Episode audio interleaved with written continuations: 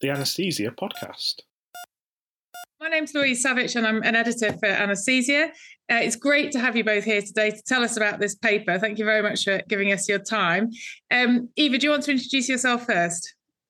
Yes. Um, hello, everyone. My name is uh, Eva Roofthooft, and I'm an anesthetist in a non-university hospital in the north of Belgium, in Antwerp. Um, my specific interest in anesthesia used to be pediatrics. I still do it a lot, um, but it changed. Uh, let's say five to ten years ago uh, to obstetrics more and more. Um, and in that degree, that I am doing a PhD uh, on the subject, uh, looking at an improvement in um, pain relief in labor and in cesarean section. And uh, this last paper was one of my studies um, where I was working on uh, with my PhD. Okay, thanks very much, Marc. Yeah, I'm Marc Van de Velde. I'm um, consultant anesthetist in the University Hospital in Leuven, Belgium um, uh, where I was chair of the department until about two years ago, and I'm I'm, I'm uh, responsible for uh, training of our uh, trainees to become anesthetists uh, of of our university. My my passion is obstetric anesthesia and obstetric anesthesia research, and um, so I'm involved in this study uh, as in many others. Okay, fantastic. Well, maybe to get Good to get started, could one of you just give us a rough sort of back, bit of background about where the gaps in the literature were that this study addresses? So, what's the background to it, and why did you feel this piece of work needed to be done? Yes, so um, PIB has uh, already extensively been uh, looked at in, in literature, and um, studies have shown that if you compare it to continuous epidural infusions with or without PCA, PIB is definitely superior. So it gives less breakthrough pain, less motor block, um, a higher patient satisfaction. Um, but we also know that continuous epidural infusion can lead to motor block, especially in long labors. And we also know that bolus volume gives a better spread. So that's why we wanted to compare um, two bolus techniques, so PIEB to PCA alone without a background infusion, uh, and see if the superiority of PIB still stands. Um, First study, we compared it to a regular bolus volume of PCA, 5 mLs, and PIB compared to PCA alone, 5 mLs, PIB was definitely superior. Um, now we wanted to do a study where PIB is compared to PCA, but in which PCA has the uh, same high volume bolus as the automatic bolus in PIB. So we wanted to compare 10 mils of bolus PCA to 10 mils of bolus uh, uh, automatic PIB. Okay.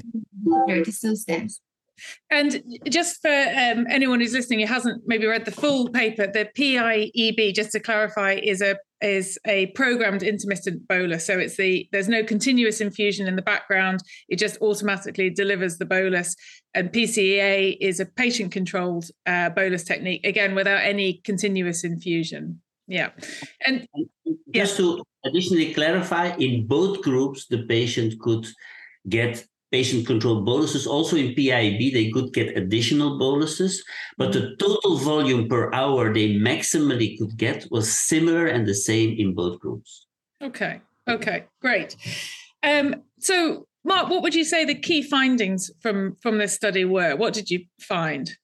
Yeah, so um, it was a non-inferiority trial with respect to breakthrough pain, and we found non-inferiority of patient-controlled epidural analgesia uh, as opposed to PIEB. So if you give a high-volume bolus, you can achieve with PCEA, patient-controlled, you can achieve the same results in terms of pain relief as with uh, a PIEB.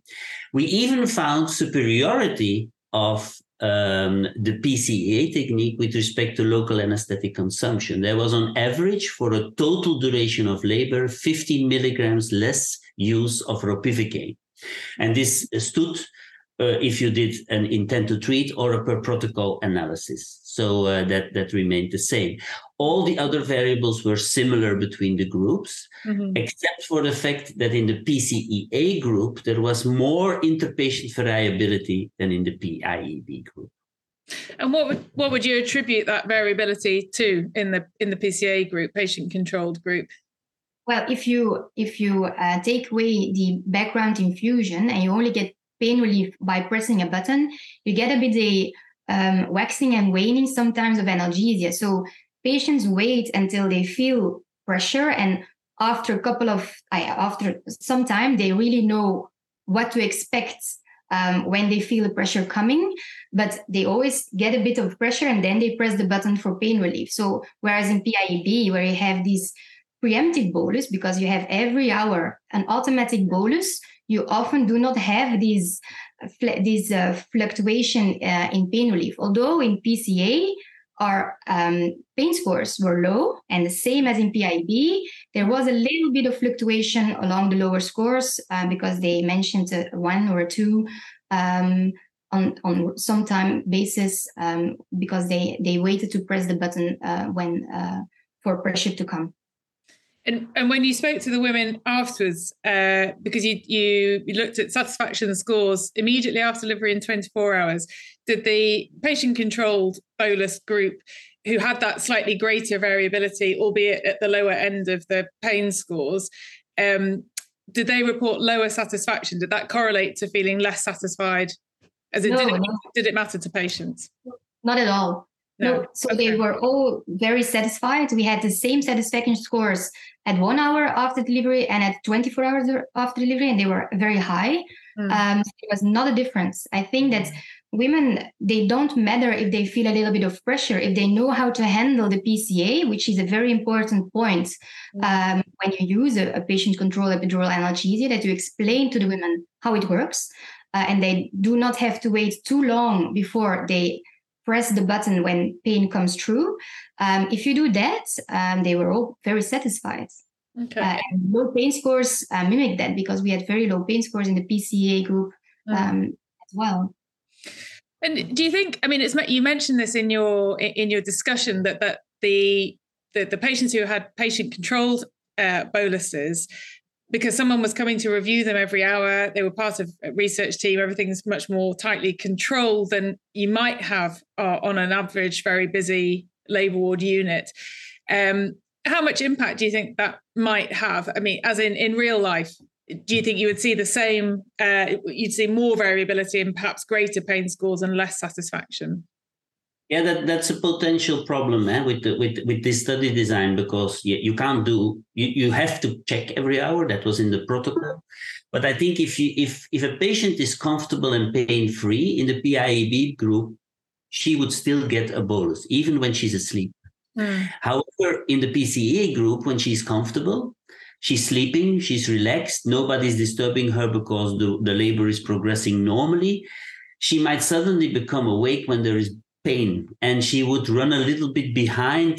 Uh, uh, she has to press the button. It will take 15 minutes before she will be pain free again. We, are pretty sure she will be pain free again, but she will at that point report slightly higher pain scores probably. Mm-hmm. So that is uh, so that, that is the, the the the the issue. If if you would implement this high dose PCA in real life practice, you might see this that in some patients, not in all, but in some patients, you might see suddenly much higher pain scores.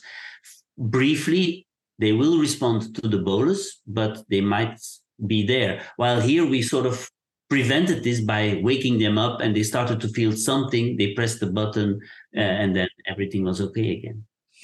There was one time point, I think, was it 240 minutes, so about four hours, where there was a, a, a statistically significant, not necessarily clinically significant difference in, in pain scores. And most most of the variability in, in pain scores does seem to have come beyond the two hour point. What do you think accounts for that? Why would there be more variability, at, at, you know, as, as the epidural, as the labour progresses than at the beginning? well, in the beginning, they all both groups were started with the CSE um, initiation. Mm-hmm. So usually for 90 minutes more or less, you don't have pain, mm-hmm. uh, and then patients or start to press or the pib is already um, going on, uh, and then of course labor progresses, and then you will see that well um, when when when um, labor progresses that. Uh, the pain will also alter and that they need to press more. Yeah. So, in, but we still had only one point, although the average of labor was more or less six to seven hours, if I recall correctly.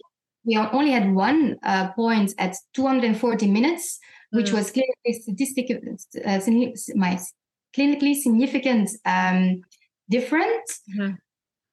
whereas in the other hours, five hours, six hours, it was not the case. So, and as you mentioned, well, it was statistically significant, but was it clinically relevant?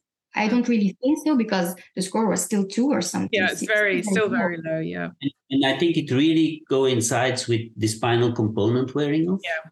I think that's probably the the, the most important reason. Um, and in the PCA group, they are again lagging a little bit behind, but the spinal component is wearing off, and they have to press the button. And mm.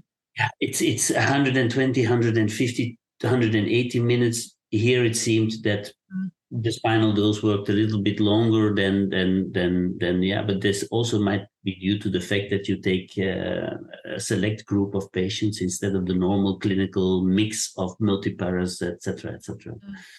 so it's a combination really then of the that that variability later on is both just the intensity of labor increasing and the spinal wearing off so it, it sounds as if there's a learning curve for the for the patient control group then that they're, they're comfortable for a period of time and then they do they need to what you're seeing in those first you know from around the four hour mark onwards is a is a sort of steep learning curve perhaps uh, so so then in units which don't routinely site a cse but just put an epidural in and load that up might you expect to see greater variability uh, from the onset of, of the epidural do you think that that learning curve will be moved? No, I think it's it's the same. I think maybe you will have a shift uh, from time point, uh, mm-hmm. but the learning curve is still, I for me, um, remains the same. People, women needs to know or need to learn which pressure is is um, well, which uh, which sensation yeah. of that predicts now I'm going yeah. to move on to pain instead yeah. of feeling something yeah. And they are pain free with the initial epidural bolus dose. Yeah. For a period of time. And then it will reappear. Yeah. In the PIB, it will not reappear because the pump gives something. Yeah. In the uh, PCA group, there will be a moment or two that they will, uh, oh, this is what it's going to feel like. I have to press. Yeah. But as you say, all the pain scores stay very low although there's greater variability, the pain scores are all, you know, there are slightly wider confidence intervals, but they're still all around the, you know, VAS score of 20, which, you know, which is, which uh, arguably is, is, you know, for most women going to keep them, keep them comfortable.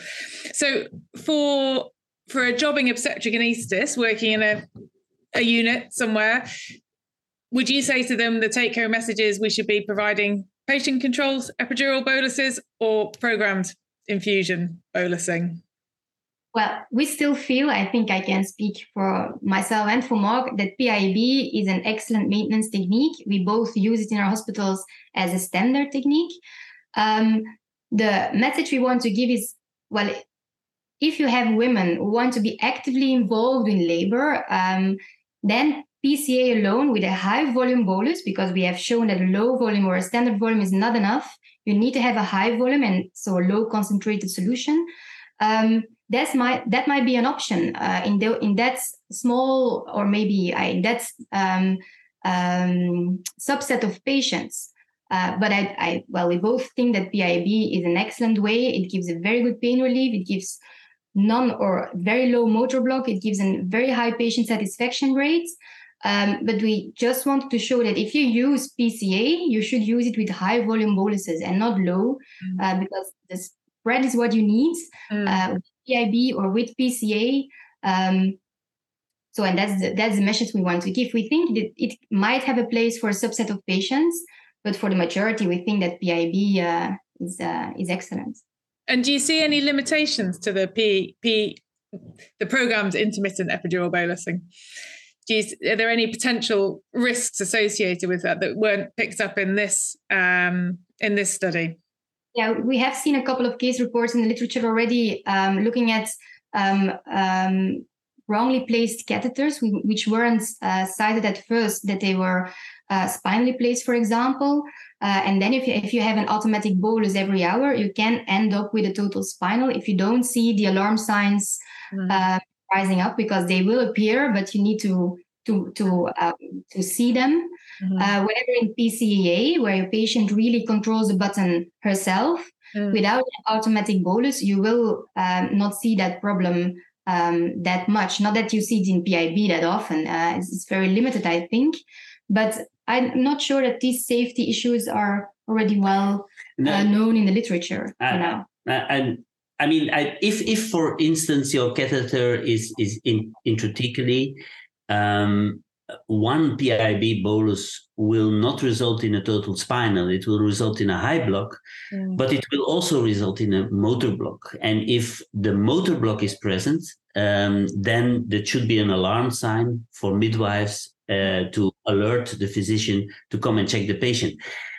I think these these guidelines were actually published in anesthesia on, on high blocks and what to do with high blocks in, in, in laboring patients and epidurals in laboring patients. And the key role for motor block evaluation is extremely important. Mm. So it is with PIAB. I mean, a, a 12 milligrams of ropivacaine, as we were using with PIAB, will not result in a total spinal. It will result in a high block, perhaps some hypotension, and a motor block. Um, and that is something that needs to be picked up. So if, if anybody introduces PIB in their clinical practice, they should instruct very clearly to the midwifery staff to mm-hmm. evaluate and, and follow this up.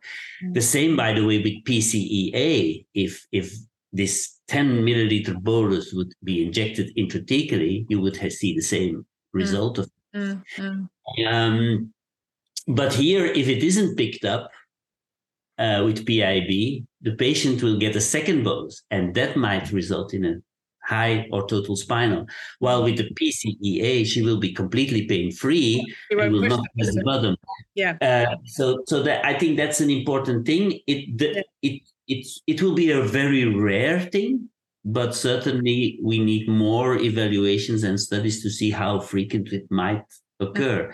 Mm-hmm. It hasn't been reported that often, mm-hmm. but it certainly can happen. Yeah.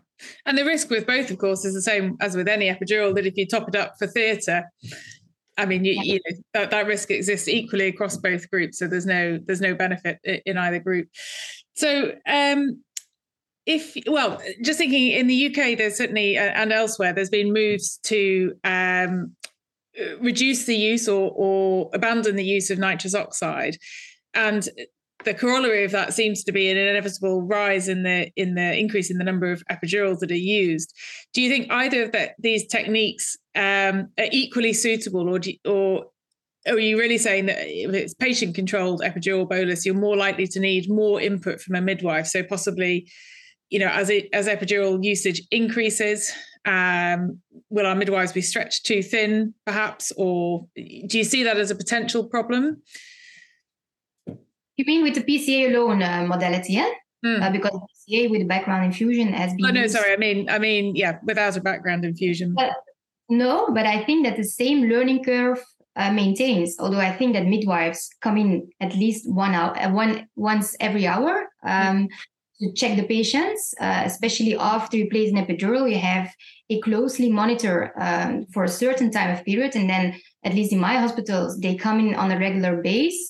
Mm-hmm. Um, but then you have these patients, if they, if you have a patient who comes in in the evening uh, because she's induced, well, they usually sleep a bit in the night. And if you then give a PCA alone, mm. then you might get into trouble because these patients do not press buttons, they fall asleep. And then what Marc already mentioned, they wake up because of pain. Yeah. Uh, so in those patients, it is not ideal. But in a subset of patients, um, who really sometimes are a little bit afraid of, of epidurals because they fear of side effects and they, they really want to manage their epidural their own. They want to control their analgesia to their needs and not feel nothing, which sometimes is the case in a PIB, especially in the, in the first uh, period of labor. Uh, well, in those patients, this PCA might have a place. And I think that after this learning curve, they as we already mentioned, they really know when to press because they know what to expect, how long they can stand this pressure beco- before becoming uncomfortable. And then they know, ah, now I'm feeling this. I'm now I'm going to press and I, I, I keep comfortable. Yeah. Um, so I don't really think that there is a huge increase in workload of the midwives. I really don't yeah. think uh, okay. uh, not in PIB and not in PCA alone. And and I mean, it, in our hospitals, the epidural rate in Belgium is very high. It's mm. more than eighty percent. Uh, and, and, more than eighty percent. more than eighty percent, and might, your hospital might even be higher. Um, and uh, uh, our midwifery staff is certainly not more than in the UK. I think we have one midwife per two rooms, two patients. Mm-hmm. Um, so they are not constantly with them, but they check them every hour. Um, uh, it, and I, it also depends on whether this patient requests an early epidural when labor is not really advanced um, versus somebody who requests it at six, seven centimeters. Um, and where, and then I think in, in that last group of patients, uh, for me, PIB is even more ideal because you only have two to three hours usually of labor before they deliver. Two or three boluses of PIB, the patient doesn't have to bother, they're quite comfortable. Mm-hmm. Um, while in early labor, you might get 10 or 12 PIB boluses before you deliver, and then PCA might be more suited. But again, it's patient choice, I think. What, yeah. what I would do is offer both modalities and let the patient choose. Yeah. Okay. Okay. And then just the last question. I think that's probably all we're going to have time for. But if you, uh, well, not if you would do the study again, but what would be the next piece of work? What do you see as the next study following this? Well, we already mentioned it as a, a little bit of a, a, small flaw in the study because of the um, involvement of study personnel every hour. We might influence the results. So if you really want to see um, how those two compare to each other, we need to do a clinical practice study, so a real world study where you um, compare these studies um, next to each other without every hour monitoring the patients, just monitor the uh, if there is breakthrough pain and monitor patient satisfaction. Mm-hmm. Um, but not on an on an hourly uh, basis, uh, mm-hmm. and just leave the patients as they are, and then you will see the the um, the actual um, uh, well, actually, what, what study personnel involvement really um, does uh, yeah. yeah. announce these uh, the results of the study. Hmm. So this is might something we might do, but then we need a lot of patience um, and a lot of time. Hmm. Uh, but it would be a very nice study to really. It would be. It would be fantastic. Yeah, a, a real world example of, of what you've shown. Fantastic. Sorry. No, I just wanted to add, and I think we, uh, uh, with outside the scope of this study, but looking at PIB, we should look for complications in in a sort of registry of everybody's using PIB. Mm-hmm. How many high blocks do we see? How many mm. issues with catheters do we see? I think that's also important, and that's that needs to be a big registry with with the thousands of patients involved. I think. Yeah. Yeah. No, that I agree. That would be very useful. That's a big piece of work, though. Yeah just just the right people for the job. Okay thank you so much. I think we'll have to end there but thank you very much for your time. So great study and i'm sure everyone will be uh, reading it avidly any moment now. Okay thank, thank you. you. so much. Thank you, thank you. the anesthesia podcast